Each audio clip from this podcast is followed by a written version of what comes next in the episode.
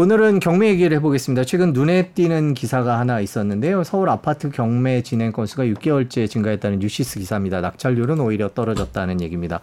경매 건수가 늘어날 거라는 예상은 계속 있었는데 어, 실제로 그런 일이 생겼고 이게 집값에 어떤 영향을 미칠지 궁금한 상황입니다.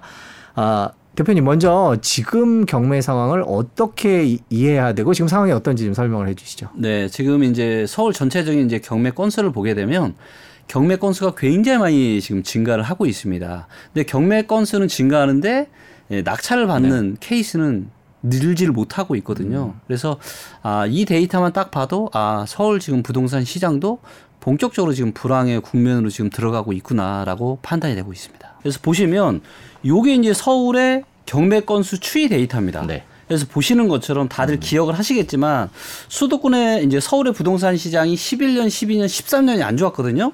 그래서 이제 보시면 건수 기준으로는 1,500건 이상 경매 건수가 늘어나게 되면 부도 전체 부동산 시장은 이제 좀 불황이라고 보는 겁니다. 1,500건이요? 1,500건 네. 월간 기준으로. 근데 요게 언제 돌파했냐면 11년 5월 달에 2011년 5월이요. 네네. 네. 그래서 2011년 5월 달부터 보시는 것처럼 계속 1,500건을 넘다가 보시는 것처럼 이제 본격적으로 떨어지게 된 게 이제 15년 초부터 음. 쭉 떨어졌고 그다음에 뭐 16, 17, 18, 19년, 21년까지 부동산 시장이 호황일 때는 보시는 것처럼 경매가 거의 없죠. 네, 그랬군요. 네, 그리고 요게 이제 언제부터 아, 22년 9월, 10월 달부터 경매 건수가 거의 1000건 이상 이렇게 계속 늘어나고 최근 8월이랑 9월 달부터는 경매 건수가 다시 1,500건 이상으로 늘어나게 됐고요.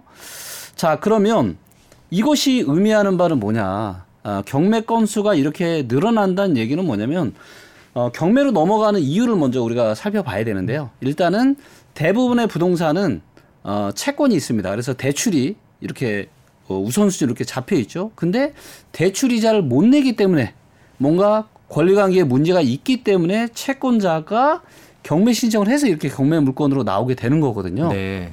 그래서 보통 그렇게 문제가 생기고 나서 이렇게 경매 물건으로 나오게 되는데 걸리는 시간이 6개월에서 9개월 정도 걸립니다. 아, 그러면은 이제 올해 한 초반 정도서부터죠. 그래서 그때부터 지금 문제가 되는 것들이 지금 경매 시장으로 이렇게 쏟아져 나오고 있다. 그리고 만약에 이게 진짜 부동산 대세 상승장이라면 이렇게 경매 건수가 늘어날 수 없잖아요. 왜냐하면 경, 부동산 시장의 대세 상승장이면 얼마든지 내가 좀 비싼 가격에 팔아서 문제가 없게끔 만들 수가 있는데 그게 지금 안 되다 보니까 경매 건수가 계속 지금 늘어나고 있는 거고요. 이거를 좀 더 디테일하게 좀 볼 수가 있습니다. 우리가 뭐 주거용도 있고 주거용 중에서도 아파트도 있고 뭐 오피스텔도 있고 빌라도 있고 많은데 지금 데이터를 정확하게 보 이거는 이제 서울 전체 건수고요. 자, 이 중에서 주거용만 한번 좀 살펴보도록 하겠습니다. 여기서 주거용을 누르고요. 네. 자, 주거용만 보니까 어때요? 주거용이 보시는 것처럼 거의 아, 거의 사상 최고치까지는 아니지만 네. 역사적으로 봤을 때 굉장히 높은 수준이에요. 그 왼쪽에 가장 높았던 때는 금융위기 이후에 이후에 그때인가요? 2010년, 네. 2012년 10월 달, 네. 그 다음에 뭐 2013년, 요럴 때거든요. 기억하시는지 모르겠지만 이때 정말 많이 나왔던 이야기들이 뭐 역전세, 하우스 푸어 네, 뭐 이런 그렇죠. 이야기들 네. 정말 많이 나왔었거든요. 그래서 부동산 시장이 가장 좋지 않았을 때에도 주거용이 이제 1,400건이 넘으면 이거 진짜 심각한 건데 지금 이제 보시는 것처럼 거의 7월 8월 달에 1,400건 넘어섰고 9월 달에도 거의 1,400건에 육박할 만큼 지금 주거용 부동산 시장이 심각하다 라고 볼 수가 있는 거죠. 그러면은 아까 말씀해 주신 대로라고 보면 이제 네. 다소 시차가 있다라고 보면 올 초부터 위기는 시작이 됐고 이제 그런 것들이 본격적으로 겉으로 드러나기 시작했다 이렇게 해석을 해도 되는 건가요? 예 맞습니다. 이런 것들이 본격적으로 시작이 됐고 저도 제가 누누이 데이터로 제가 말씀을 드렸지만 데이터를 보게 되면 2020년과 21년 초저금리 시대에 어, 영끌에서 부동산을 사신 분들이 너무 많아요. 네. 근데 그동안 금리가 급격하게 올라갔고 물가도 많이 올라갔잖아요. 그러다 보니까 이런 것들이 버티지를 못하고 이제 경매 물건으로 나오고 있다라고 좀 보여지고 있고요. 그래서 이런 것들이 지금의 어떤 고금리 고물가 시대가 계속 지속이 된다라면 앞으로 경매 물건은 계속해서 많이 나올 거다. 그리고 이거를 좀 더더 디테일하게 제가 살펴보면 네. 제일 지금 심각한 시장이 어디냐를 바로 알 수가 있는데 첫 번째 시장은 어디냐면 바로 오피스텔 시장입니다. 음, 네. 자 보시면 오피스텔은 어떻죠? 역사적인 고점을 돌파했습니다. 자, 이제 보시면 네. 어, 부동산 시장이 안 좋았던 뭐 한 13년 6월 달에도 이제 오피스텔 경매 건수가 한 100건 정도였는데 네. 지금 이제 보시는 것처럼 140건이 넘어섰어요. 근데 문제는 뭐냐면 아, 요 이제 긴 막대 그래프는 경매 건수고 그 다음에 요 작은 막대 그래프가 매각 수거든요. 네. 그러니까 경매 물건이 많이 나와도 매각이 많이 된다라는 얘기는 뭐냐면 네. 시장에서 경매 시장에서 그만큼 소화를 해주고 있다라는 거예요. 왜 매력적이니까. 근데 경매 물건 건수는 늘어나는데 매각 건수가 늘어나지 않는다는 얘기는 무슨 얘기죠? 지금 별로 경매로 그 물건을 취득하기 매력적이지 않기 때문에 매각이 잘 안 되는 거거든요. 네. 근데 보시면 경매 건수는 이렇게 늘어나는데 요 네. 차트에서 보시는 것처럼 매각 건수가 네. 별로 늘어나지 못하고 있습니다. 밑에 짙은 색이 매각 건수인 거죠. 그죠? 그렇죠, 그렇죠. 네. 그래서 매각 건, 매, 그러니까 경매 건수는 늘어나는데 매각 건수가 전혀 늘지 못하고 있습니다. 그러니까 경매 매물로 많이 쏟아지고만 있지 이게 시장에서 소화를 지금 못하고 있다. 이렇게 판단해 볼 수가 있는 거고 또 하나의 심각한 시장이 어디냐? 오피스텔에 이어서 또 하나의 심각한 시장이 바로 연립다세대입니다. 네. 자, 지금 연립다세대 시장이 지난 경매 물건이 가장 많았을 때가 언제냐면 2013년 9월 달입니다. 요때가 지금 528건이었어요, 서울만. 네. 근데 지금 최근 얼마까지 돌파를 했냐? 이게 1000건이 넘어섰습니다. 그러니까 지금 오피스텔과 지금 연립 다세대 시장은 그러니까 어떻게 보면 우리가 중저가 시장이라고 볼 수 있죠. 고가 시장이 아니라 이 중저가 시장은 경매 데이터가 이야기하는 건 뭐냐? 지금 이전 과거에 부동산 시장이 가장 좋지 않았던 12년, 13년보다도 훨씬 더 지금 심각하다.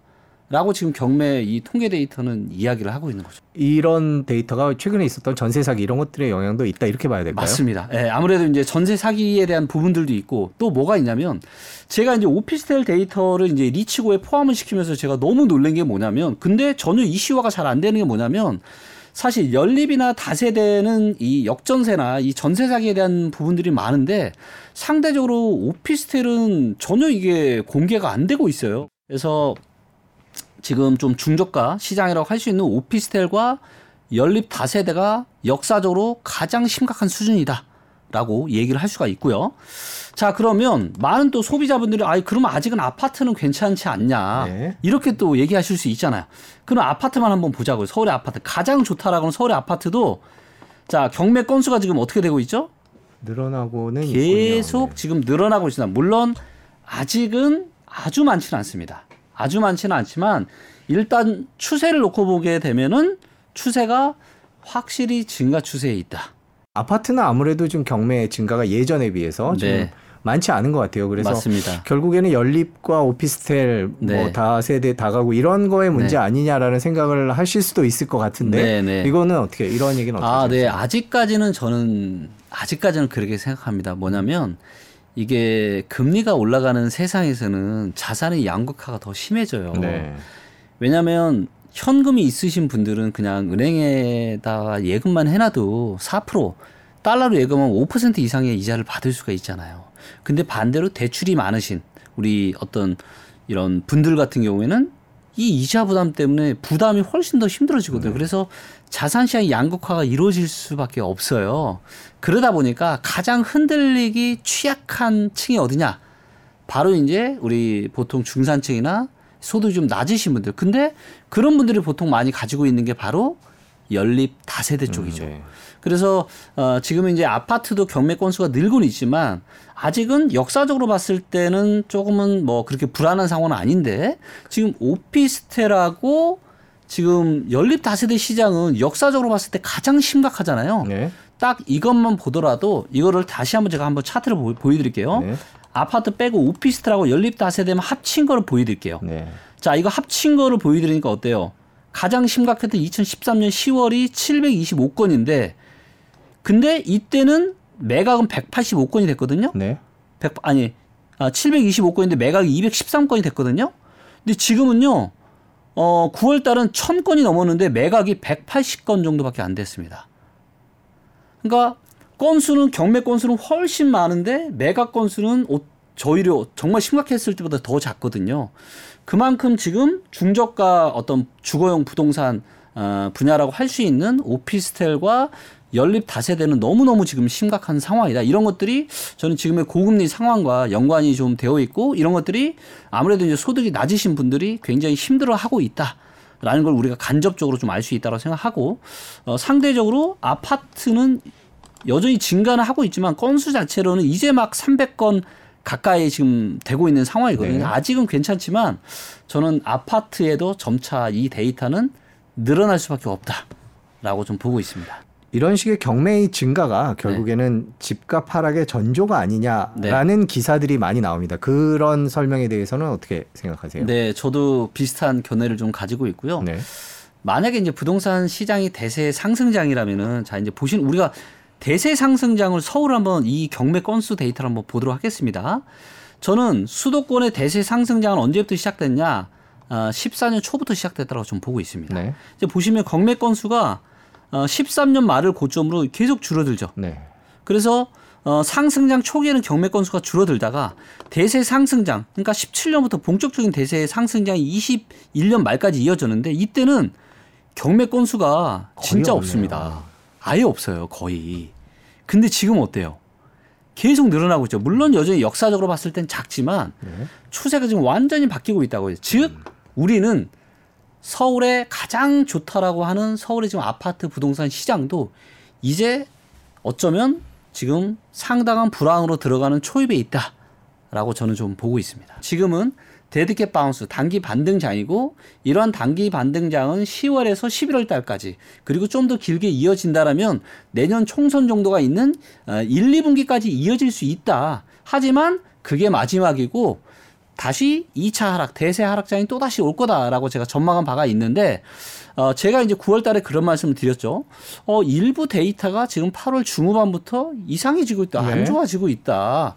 그래서 10월에 네 가지 지표를 아주 유의 깊게 봐야 된다. 라고 말씀드렸고 그리고 10월 말 정도가 되면은 이 데이터 네 가지만 보면 앞으로 2차 하락이 빨리 시작될지 늦게 올지가 가늠이 되는데 지금 10월 말 딱 끝났잖아요. 네. 아, 이미 2차 하락은 오고 있다. 그러니까 지표가 꺾인다라고 해서 바로 하락이 오진 않거든요. 조금 시간이 몇 개월 걸립니다. 짧게는 2, 3개월, 길게는 4, 5개월 정도 후에 이게 가격 하락으로 반영이 되거든요. 근데 일단 모든 지표는 다시 하락으로 다 방향을 틀어섰고요. 그래서 이미 지금 시장에 내놓으면 이미 안 팔릴 거예요. 그 지표들이 뭐뭐 어떤 것들이 있죠? 아, 네. 첫 번째가 매매 수급 데이터입니다. 그래서 지금 시장에 지금 팔려고 내놓은 어떤 이런 매도자가 많은지 아니면 지금이라도 부동산을 사려고 하는 매수자가 많은지를 또 데이터로 볼 수가 있거든요. 근데 이 데이터를 보니까 이미 안 좋아지고 있고요. 그다음 두 번째는 뭐냐면 바로 거래량입니다. 네. 아, 지금 이제 어떻게 보면 역사적인 지금 거래 절벽 상황인데 그나마 이런 것들을 지난 1월 3일 부동산 대책 그 중에서도 특례 보금자리론으로 혜택으로 인해서 여기 거래량이 좀 늘어났는데 특례 보금자리론 일반형이 끝났습니다. 네. 9월 말에.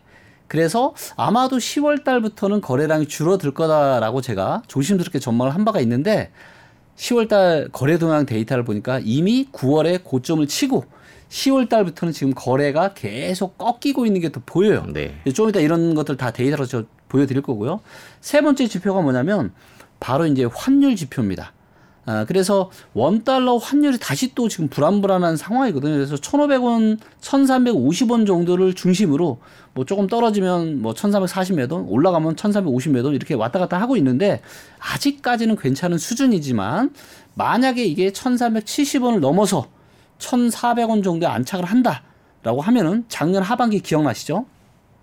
그 누구도 예상하지 거의 못했을 만큼 부동산 시장이 급락이 왔잖아요. 그래서 어, 환율이 이렇게 또다시 올라간다라면은 급락이 나타날 수도 있는. 그러니까 어, 하락은 이미 이제 시작이 됐다고 저는 보고 있는데 이게 완만한 하락이 될지 급격한 하락이 될지는 저는 환율 데이터에 좀 달려 있다고 좀 보고 있고 그래서 환율을 굉장히 유의 깊게 지켜봐야 되는데 지금 굉장히 불안불안한 이런 모습이죠. 그리고 마지막 네 번째 데이터가 뭐냐면 바로 이제 인플레이션 지표라고 있는 미국 10년 국채 금리입니다. 그래서 요게 지금 뭐 4.9% 한때 5%도 돌파했다가 다시 좀 뭐 한 4.8까지 떨어졌다가 지금 다시 또 4.9를 넘나 들고 있는데 결국에는 이런 어떤 인플레이션 지표들이 진정이 되는 기미가 보이지 않는다라면 결국은 미국은 지금의 어떤 고금리의 이런 스탠스를 계속해서 유지를 해 나갈 거고 그렇다면 결국에는 어 한국의 금리 인하도 굉장히 요원한 일이고 그렇게 된다라면은 예, 부동산 시장이 안 그래도 지금 다들 고금리와 고물가 때문에 힘들어 하시고 있는데 이런 것들이 좀 더 지속이 된다라면 불안불안한 이런 부동산 시장에 어떻게 보면은 상당한 또 좀 파장이 올 수 있지 않을까 그렇게 생각합니다. 그 네 가지 기준을 살펴보도록 하겠습니다. 먼저 가장 처음으로 말씀해 주셨던 지표가 네. 그 지표가 바로 이제 매매 수급 데이터고요. 자, 이거를 먼저 가장 중요한 서울부터 먼저 좀 보도록 하겠습니다. 요걸 제가 요 차트를 제가 좀 키워서 설명을 좀 드리도록 하겠습니다. 자, 이제 요 차트가 서울의 이제 매매 수급 데이터입니다. 굉장히 중요한 데이터고요. 잠시만요. 요걸 제가 끌게요. 네, 요러면 이제 딱 수급 데이터만 보이는데 요 파란색 선 있죠. 네. 요게 매도자가 많음이에요. 파란색 선이요? 그렇죠. 네. 파란색 선이 줄어든다는 얘기는 뭐냐면 매도자가 줄어드는 겁니다. 근데 얘가 올라간다는 얘기는 뭐냐면 많아지는 거예요. 집을 파는 사람이 늘고 있다라는 그렇죠. 얘기죠. 그러니까 이 데이터는 어떻게 취합이 되냐면 어, KB 부동산 협력 그런 부동산들인데 거기에서 이런 거예요. 내가 부동산 앉아 있는데 손님들이 아, 나 아파트 좀 팔아 주세요. 하고 오는 손님이 많아지면 이 데이터가 올라가는 거고 팔려고 하는 사람이 줄어들면 이 데이터가 줄어드는 겁니다. 그래서 상당히 이 지표가 너무너무 훌륭한 조- 아주 좋은 지표인데 네.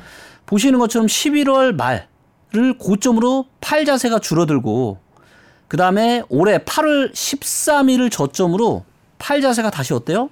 증가하는데 최근만 놓고 이걸 최근으로 제가 좀 줄여볼게요. 네. 자, 요 각도가 지금 어떻게 되고 있어요?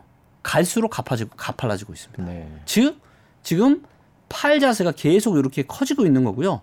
반면에 요 빨간색 선 있죠. 네. 이게 사자세거든요. 매수자 많음.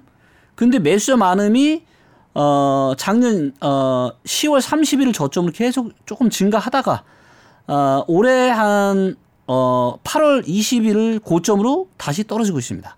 그러니까 팔 자세는 계속 많아지고 사 자세는 줄어듭니다. 결국에는 매매 시장이 어떻게 되겠어요?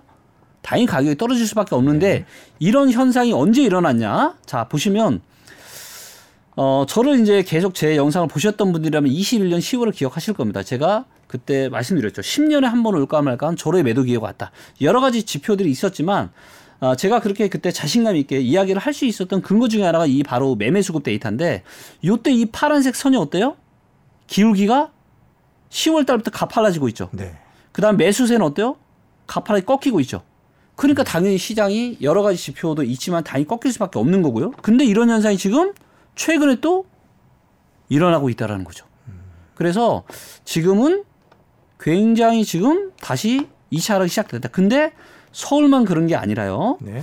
자, 가장 또 뜨거웠던 시장이 바로 세종인데 세종도 보시면 어때요? 팔 자세가 늘고 사 자세는 다시 제로가 됐습니다. 그래서 지금은 굉장히 시장 상황이 좋지 못하다. 그래서 이미 수급 데이터가 8월 지금 중반을 딱 고점으로 꺾이고 있고 10월 들어서는 계속해서 더 안 좋아지고 있다. 이렇게 볼 수가 있습니다. 그래서 이미 시장은 지금 예, 하락적으로 가닥을 좀 잡고 있다. 이렇게 판단해 볼 수 있겠습니다. 가을 들어서면서 시장 분위기가 이상하다라는 얘기를 전문가분들이 많이 나와서 해주셨는데 실제로 데이터가 네. 찬바람 불기 시작하면서 조금 꺾이기 시작했군요, 실제로. 맞습니다. 그럼 또 보통 말씀하시는 데이터가 두 번째 데이터가 거래량, 매매, 거래량. 예, 이 그렇죠. 내용인데 그 내용도 한번 살펴볼까요? 네. 아마 요 데이터는 제가 이제 처음 보여드리는 것 같은데 뭐냐면 자, 우리가 거래량을 보통 보는 거는 뭘로 봐요? 실거래 거래량을 봅니다. 네. 근데 이 실거래가의 단점은 뭐냐면 느려요. 왜냐하면 내가 예를 들어서 오늘 부동산 매매 계약서를 했어요. 계약을 한 날로부터 한 달 이내에만 신고하면 됩니다. 그렇죠? 그래서 10월 달에 거래량 데이터는 언제 집계가 끝나느냐? 11월 말에 끝나요. 음, 그래서 좀 느리죠. 네. 근데 이런 것들을 우리가 빨리 볼 수 있는 데이터가 뭐냐? 바로 거래 동향이라고 하는 데이터가 있어요. 자, 이 거래 동향에 서울의 데이터를 좀 보도록 하겠습니다. 이것도 마찬가지로 이렇게 자, 좀 볼 수가 있고요. 자, 요게 이제 어 파란색이 매매 거래가 한산한 거예요. 한산한 거래가 얼마나 많은지를 보여주는 겁니다.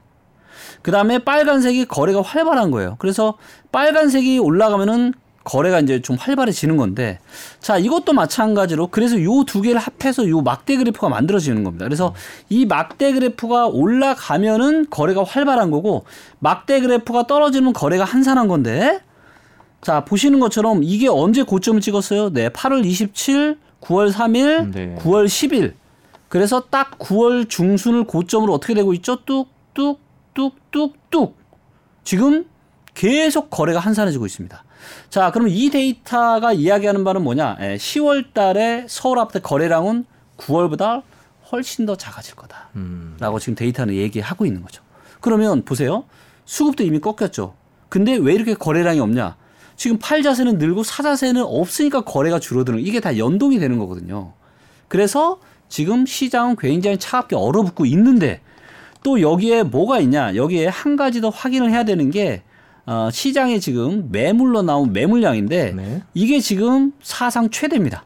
자, 보시면 요 파란색 선이 서울의 아파트 매물량이에요. 파란색이. 근데 이 파란색 선이 언제가 제일 높죠? 지금이 가장 높습니다. 네. 지금 얼마냐? 예, 7만 4천 건 정도 됩니다. 수도권 전반적으로 해서 지금 한 2만 2, 25만 채 정도가 있어요. 그러니까 근데 이런 매물이 쌓인 거는 지금 처음이다. 자, 보세요. 작년 22년 어, 하반기 때 지- 매물이 제일 많이 쌓였을 때가 서울이 지금 6만 5천 건이었어요. 근데 지금 얼마냐면 7만 4천 건. 그때보다 만 건 정도가 더 많습니다. 음, 네. 그래서 지금은 매물도 역사상 가장 많이 쌓여 있고 수급은 이미 완전히 꺾이고 있고 그에 따라서 거래량도 완전히 쪼그라들고 있고 그래서 2차 하락이 오는 거는 저는 확률적으로 85% 이상 결정이 됐다. 라고 보고 있습니다. 어, 지금 부동산 PF 시장에도 상당히 이상 신호들이 좀 나타나고 있고 이게 자칫 뭔가 이제 불안 신호로 나타나게 되면은 환율이 여기서 저는 급등할 가능성도 우리가 염두는 좀 해둬야 된다. 그리고 작년 하반기처럼 혹시라도 환율이 급등하는 현상이 올해 말이나 내년 한 초중반에 나타나게 된다라면은 이런 것들이 여러 가지 지금 불안불안한 부동산 지표와 엮여서 또다시 어, 상당히 하- 강한 하락이 나타날 수도 있고 근데 만약에 혹시라도 또 좋은 지표를 생각하면은 다행히도 지금 또 수출 쪽 지표가 지금 좋아지고 있어요. 다행히도. 그래서 이런 또 경제 지표들이 또 일부 좋아지는 데이터들도 있는데 그렇게 되면은 또 지금의 이제 불안불안한 상황이 별 문제 없이 또 이어질 수도 있거든요. 그럼 이제 환율도 1,400원 넘고 이런 일이 없을 것 같아요. 그러면 아마 이제 완만한 하락이 나타나지 않을까. 그래서 이 두 가지 시나리오, 시나리오를 좀 가지고 염두를 좀 해두시면 좋을 것 같아요. 만약에 혹시라도 지금의 이런 인플레이션 상황이 계속 지속이 되고 혹시라도 일부 뭐 미국의 이런 전문 경제 학자분들은 또 이런 얘기 하잖아요. 뭐 6% 7% 심지어는 8%까지 이야기하고 있고 또 제가 알기로는 굉장히 보수적인 분이라고 알려진 하워드 막스라고 하는 분도 최근에 굉장히 강하게 이야기하고 있죠. 우리가 지난 몇십 년 동안 경험해 왔던 시대가 끝나고 있다.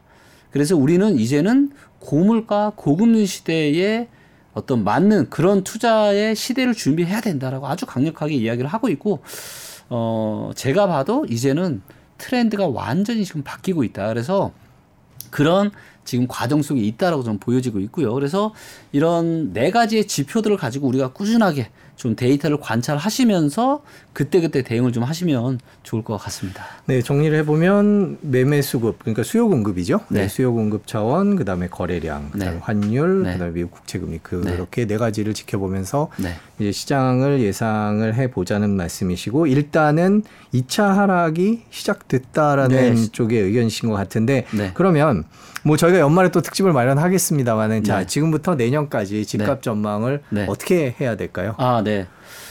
어, 제가, 어, 저를 이제 꾸준히 봐오신 분들이라면은 김기원이 2024년을 누구보다 많이 기다리고 있다라는 걸 아마 잘 알고 계실 겁니다. 제가 항상 얘기하고 있죠.